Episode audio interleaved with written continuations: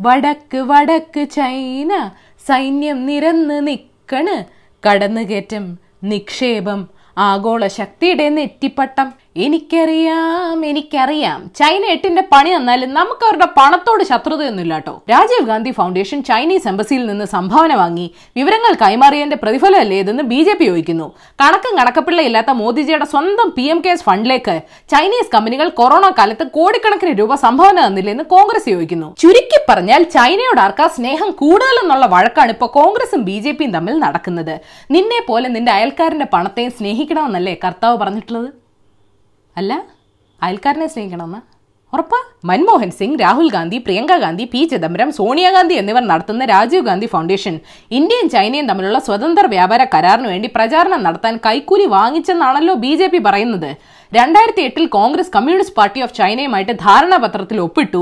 ലോകത്തെവിടെയും കണ്ടിട്ടില്ലാത്ത ഈ പാർട്ടി പാർട്ടി ഡിങ്കോൾഫിയുടെ ആവശ്യം എന്തായിരുന്നെന്ന് അവർ ചോദിക്കുന്നു. നിങ്ങൾ വലിയ പുണ്യാളന്മാരൊന്നുമല്ല ലോക്ക്ഡൌൺ പ്രഖ്യാപിച്ച അതേ സമയത്ത് ലഡാക്കിൽ സൈനിക വിന്യാസം നടക്കുമ്പോഴും കോവിഡ് പ്രതിരോധത്തിന്റെ പേരിൽ ഷൌമി ഹോവേ ടിക്ടോക്ക് എന്നിവർ തന്ന സംഭാവന നികുതി ഇളവുകളുള്ള പി എം കെയർസ് ഫണ്ടിലേക്ക് എത്തിയെന്ന് കോൺഗ്രസ് പക്ഷം പറയുന്നു. വിവരാവകാശ നിയമം പോലും ബാധകമല്ലാത്ത പബ്ലിക് അതോറിറ്റി അല്ലാത്ത ട്രാൻസ്പെറൻസി ഇല്ലാത്ത ഒരു ഫണ്ടിലേക്ക് പൈസ വാങ്ങിയത് അതിലും വലിയ കുറ്റമാണെന്നാണ് കോൺഗ്രസിന്റെ വാദം.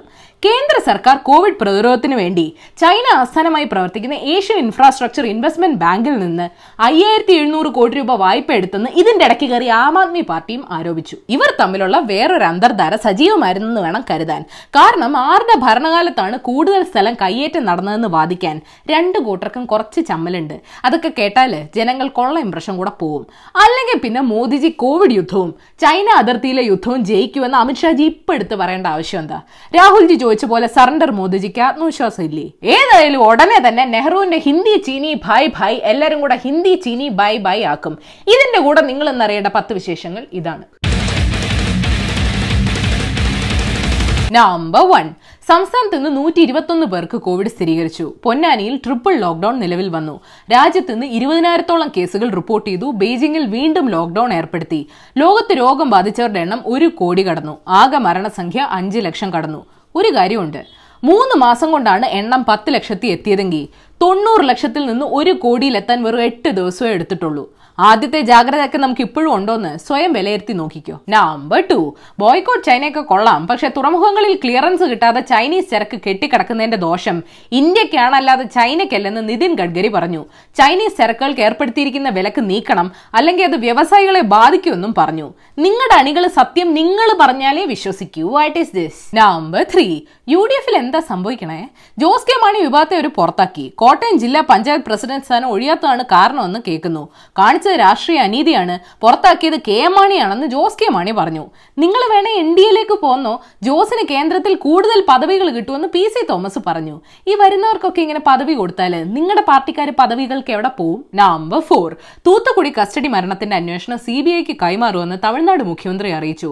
കസ്റ്റഡി മരണം നടന്ന തമിഴ്നാട്ടിലെ സത്താക്കുളം പോലീസ് സ്റ്റേഷൻ ഏറ്റെടുക്കാൻ തൂത്തുക്കുടി ജില്ലാ കളക്ടർക്ക് മദ്രാസ് ഹൈക്കോടതി നിർദ്ദേശം നൽകി. മജിസ്ട്രേറ്റ് തല അന്വേഷണത്തോട് പോലീസ് നിസ്സഹരിച്ചതിനെ തുടർന്നാണ് അസാധാരണമായ ഉത്തരവ് ഹൈക്കോടതിയുടെ ഭാഗത്തു നിന്നുണ്ടായെന്നാണ് റിപ്പോർട്ട്. നമ്പർ ഫൈവ് നടി ഷംന കാസിമിനെ ഭീഷണിപ്പെടുത്തിയ സംഘം എന്നെയും വിളിച്ചിരുന്നു. സെലിബ്രിറ്റികളെ വെച്ച് സ്വർണം കടത്തുന്നവരാണെന്നാണ് പറഞ്ഞതെന്ന് നടൻ ധർമ്മജൻ പറയുന്നു. അവർ നടിമാരായ ഷംനയുടെയും മിയയുടെയും നമ്പർ ചോദിച്ചുവെന്നും പോലീസിനോട് പറഞ്ഞു. ഏതായാലും ജോലിയെപ്പറ്റി അഭിമാനമുള്ള കള്ളന്മാരാ.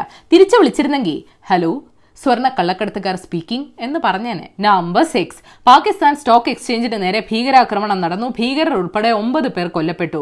പാർക്കിംഗ് ഏരിയയിലൂടെ വന്ന നാല് തീവ്രവാദികൾ കണ്ണിക്കണ്ട എല്ലാവരെയും വെടിവെച്ച് വീഴ്ത്തുകയായിരുന്നുവെന്ന് സ്റ്റോക്ക് എക്സ്ചേഞ്ച് ഡയറക്ടർ അറിയിച്ചു. നമ്പർ സെവൻ പ്രപഞ്ചം സൃഷ്ടിച്ച ദൈവം ഒരു ദിവസം അവധിയെടുത്തെന്ന് പറഞ്ഞ പോലെ ഇന്നലെ ഇന്ധന വില വർധന ഒരു ബ്രേക്ക് എടുത്തിരുന്നു. ഇന്ന് വീണ്ടും കൂടി. അതേസമയം ഹൈഡ്രജൻ വാഹനങ്ങൾക്ക് നിയന്ത്രണങ്ങളും മാനദണ്ഡങ്ങളും നിശ്ചയിക്കുന്ന കരട് ഓട്ടോമേറ്റീവ് ഇൻഡസ്ട്രി സ്റ്റാൻഡേർഡ് കമ്മിറ്റി സർക്കാരിന് കൈമാറിയെന്ന് കേൾക്കുന്നു. നോട്ട് നിരോധിച്ചെല്ലാം ഡിജിറ്റലാക്കി അപ്പൊ ഇനി ഇന്ധന വില കൂട്ടിയില്ല ഹൈഡ്രജൻ ആക്കാൻ പോവാ? നമ്പർ എയ്റ്റ് ഈ മൊബിലിറ്റി പദ്ധതിയുടെ ഭാഗമായി കരാറുണ്ടാക്കിയ പ്രൈസ് വാട്ടർ കൂപ്പർ കമ്പനിയുമായി മുഖ്യമന്ത്രിയുടെ മകളുടെ കമ്പനിയായ എക്സാലോജിക്കിന് ബന്ധമുണ്ടെന്ന് വി ടി ബൽറാം ആരോപിച്ചു. കമ്പനിയെ തെരഞ്ഞെടുത്തത് കേന്ദ്ര ലിസ്റ്റ് ലിസ്റ്റിൽ നിന്നാണ്. കരിമ്പട്ടികയിലുള്ളത് കൺസൾട്ടൻസി കമ്പനിയല്ല ഓഡിറ്റ് കമ്പനിയാണ്. രണ്ടും രണ്ടാണ്. കാളവെറ്റെന്ന് കേട്ടപ്പോൾ കയറെടുക്കുന്നത് കേട്ടിട്ടുണ്ട്. ഇപ്പോൾ പ്രതിപക്ഷ നേതാവ് പാൽ കറക്കാൻ ഓടിയെന്ന് മുഖ്യമന്ത്രി പിണറായി പരിഹസിക്കുന്നു. മറ്റൊരു കുരിശായ റീബിൽഡ് കേരള കൺസൾട്ടൻസി വിവാദത്തിൽ. സെക്രട്ടേറിയറ്റിൽ ഇപ്പോൾ സിവിൽ സർവീസുകാരെക്കാൾ കൂടുതൽ കൺസൾട്ടന്റുകാരാണെന്ന് വി ഡി സതീശൻ പരിഹസിച്ചു. കൺസൾട്ടൻസിക്കായി മേഖലയിലധികം പരിചയമില്ലാത്ത സ്ഥാപനത്തിനായി സർക്കാർ ലക്ഷങ്ങൾ ചെലവഴിക്കുന്നെന്നാണ് സതീശന്റെ ആരോപണം. സതീശൻജിയുടെ വാക്ക് കേട്ട് ലോക്ഡൌണിൽ ജോലി പോയവരെല്ലാവരും ഇനി കൺസൾട്ടന്റ് ആവും നോക്കിക്കോ. Number nine. അട്ടിമറി നീക്കം നടക്കുന്നുണ്ടോ എന്ന് സംശയമുണ്ടെന്ന് നേപ്പാൾ മാപ്പ് മാറ്റി വരച്ച പ്രധാനമന്ത്രി കെ പി ശർമ്മ ഒലി പറഞ്ഞു. കമ്മ്യൂണിസ്റ്റ് പാർട്ടിയിൽ ഭിന്നത ഉടലെടുത്തിട്ടുണ്ട്. തന്നെ അധികാരത്തിൽ നിന്ന് പുറത്താക്കാനുള്ള ശ്രമങ്ങൾ എംബസികളിലും ഹോട്ടലുകളിലുമായിട്ട് നടക്കുന്നുണ്ട്. ഇന്ത്യയിലെ മാധ്യമങ്ങളിൽ വരുന്ന വാർത്തകൾ ശ്രദ്ധിച്ചാൽ കാര്യങ്ങൾ മനസ്സിലാവുമെന്നും അദ്ദേഹം പറഞ്ഞു. ഒലി സാറേ റിപ്പബ്ലിക് ടി വി ആണോ കാണാറ്? Number ten. സ്മാർട്ട് ഫോണിലും പ്രവർത്തിക്കുന്ന U S B C type one T B SanDisk ultra pen drive ഇന്ത്യയിൽ പുറത്തിറങ്ങി. ഏകദേശം പതിനാലായിരം രൂപയാണ് വില. എന്റെ അമ്മച്ചി. പതിമൂന്ന് full length four K ultra H D movies ഒക്കെ കൊള്ളുന്ന പെൻഡ്രൈവ് ജൂലൈ നാലിന് ആമസോണിൽ റിലീസ് ചെയ്യും. ആ സാധനം കളഞ്ഞു പോകുന്നു ആലോചിച്ച് നോക്കിയേ? ചൈനീസ് സംഭാവന വാങ്ങാത്ത ബോണസ് ന്യൂസ്. എസ് ജാനകി അമ്മ മരിച്ചെന്ന വ്യാജ വാർത്ത സോഷ്യൽ മീഡിയയിൽ പരത്തരുതെന്ന് മകനും എസ് പി ബാലസുബ്രഹ്മണ്യവും പറഞ്ഞു. ലോക്ഡൌൺ കാരണം വെറുതെ വീട്ടിയിരിക്കുകയാണെങ്കിൽ നാല് കപ്പ നട്ടൂടെ. തെലങ്കാനയിലെ ഖമ്മം ജില്ലയിൽ വന്ന കുരങ്ങുകൂട്ടത്തിൽ നിന്ന് ഒരെണ്ണത്തിനെ പിടികൂടി മരത്തിൽ കെട്ടിത്തൂക്കി കൊന്ന് ആഹ്ലാദ പ്രകടനം നടത്തിയ മൂന്ന് പേരെ പോലീസ് അറസ്റ്റ് ചെയ്തു. മരിച്ച വ്യക്തിയുടെ സാമൂഹ്യ പെൻഷൻ തട്ടിയെടുത്തതിന് സി പി എം വനിതാ നേതാവ് സ്വപ്നയ്ക്കെതിരെ കേസെടുത്തു. മന്ത്രി കെ കെ ശൈലജ ടീച്ചറുടെ മാതൃ സഹോദരിയുടെ മകളായ പ്രതിക്കെതിരെ വലിയ അന്വേഷണത്തിന് സാധ്യതയില്ലെന്ന് കെ സുധാകരൻ പറഞ്ഞു. ഇവിടെ മാസാമാസം കൊടുക്കുന്ന ആയിരം രൂപ തട്ടിയെടുക്കാൻ ആൾക്കാരുണ്ടെങ്കിൽ മാസം പതിനായിരം രൂപ കൊടുക്കുന്ന കാര്യം ഒന്ന് ആലോചിച്ച് നോക്കി. കശ്മീരിലെ ഏറ്റവും വലിയ വിഘടനവാദ ഗ്രൂപ്പായ ഹുറിയത് കോൺഫറൻസിൽ നിന്ന് സയ്യിദ് അലീഷ ഗിലാനി വിഘടിച്ചു. വിദേശിയുടെ മകന് രാജ്യസ്നേഹിയാകാൻ കഴിയില്ലെന്ന് രാഹുലിനെതിരെ പ്രഗ്യ സിംഗ് ഠാക്കൂർ പറഞ്ഞു. കലാപത്തിൽ കൊല്ലപ്പെടുന്നവരൊക്കെ പിന്നെ സായിപ്പിന്റെ മക്കളാണല്ലോ. ചൈനയുടെ ഭാഗത്ത് എത്ര പട്ടാളക്കാർ കൊല്ലപ്പെട്ടു എന്ന് വെളിപ്പെടുത്താത്തതിൽ ഭരണകൂടത്തിന് നേരെ സൈനികരുടെ ബന്ധുക്കൾ പ്രതിഷേധിക്കുന്നുണ്ടെന്ന് റിപ്പോർട്ടുണ്ട്. സുപ്രീം കോടതി chief justice Bobde Harley Davidson ബൈക്കിൽ ഇരിക്കുന്നതിന്റെ ഫോട്ടോ വൈറലായി. ആൾക്ക് ബൈക്കൊക്കെ വലിയ ഹരാത്രേ നല്ല കാര്യം. റിട്ടയർ ചെയ്താൽ രാജ്യസഭയിലേക്കൊന്നും പോവാതെ. ഈ ഹോബി പിന്തുടരണം സർ അപ്പൊ ശരി ഏഷ്യാവിൽ മലയാളം ചാനൽ സബ്സ്ക്രൈബ് ചെയ്യണം മണിയടിക്കണം രസകരമായ വാർത്തകൾ വായിക്കാൻ ഏഷ്യാവിൽ മലയാളം വെബ്സൈറ്റ് സന്ദർശിക്കണം. ഈ വീഡിയോ ഇഷ്ടപ്പെട്ടെങ്കിൽ ലൈക്ക് ചെയ്യണം ഷെയർ ചെയ്യണം കോമൺ സെൻസിൽ നിരക്കുന്ന അഭിപ്രായങ്ങൾ താഴെ അറിയിക്കാം. തേർഡ് ഫോർ ദ ഡേ അമേരിക്കൻ പൊളിറ്റീഷ്യനായ ജോർജ് വിൽ പറഞ്ഞിട്ടുണ്ട് രാഷ്ട്രീയത്തിലെ പണം കുറയ്ക്കാനുള്ള പോംവഴി പണത്തിലെ രാഷ്ട്രീയം കുറയ്ക്കുക എന്നുള്ളതാണ്.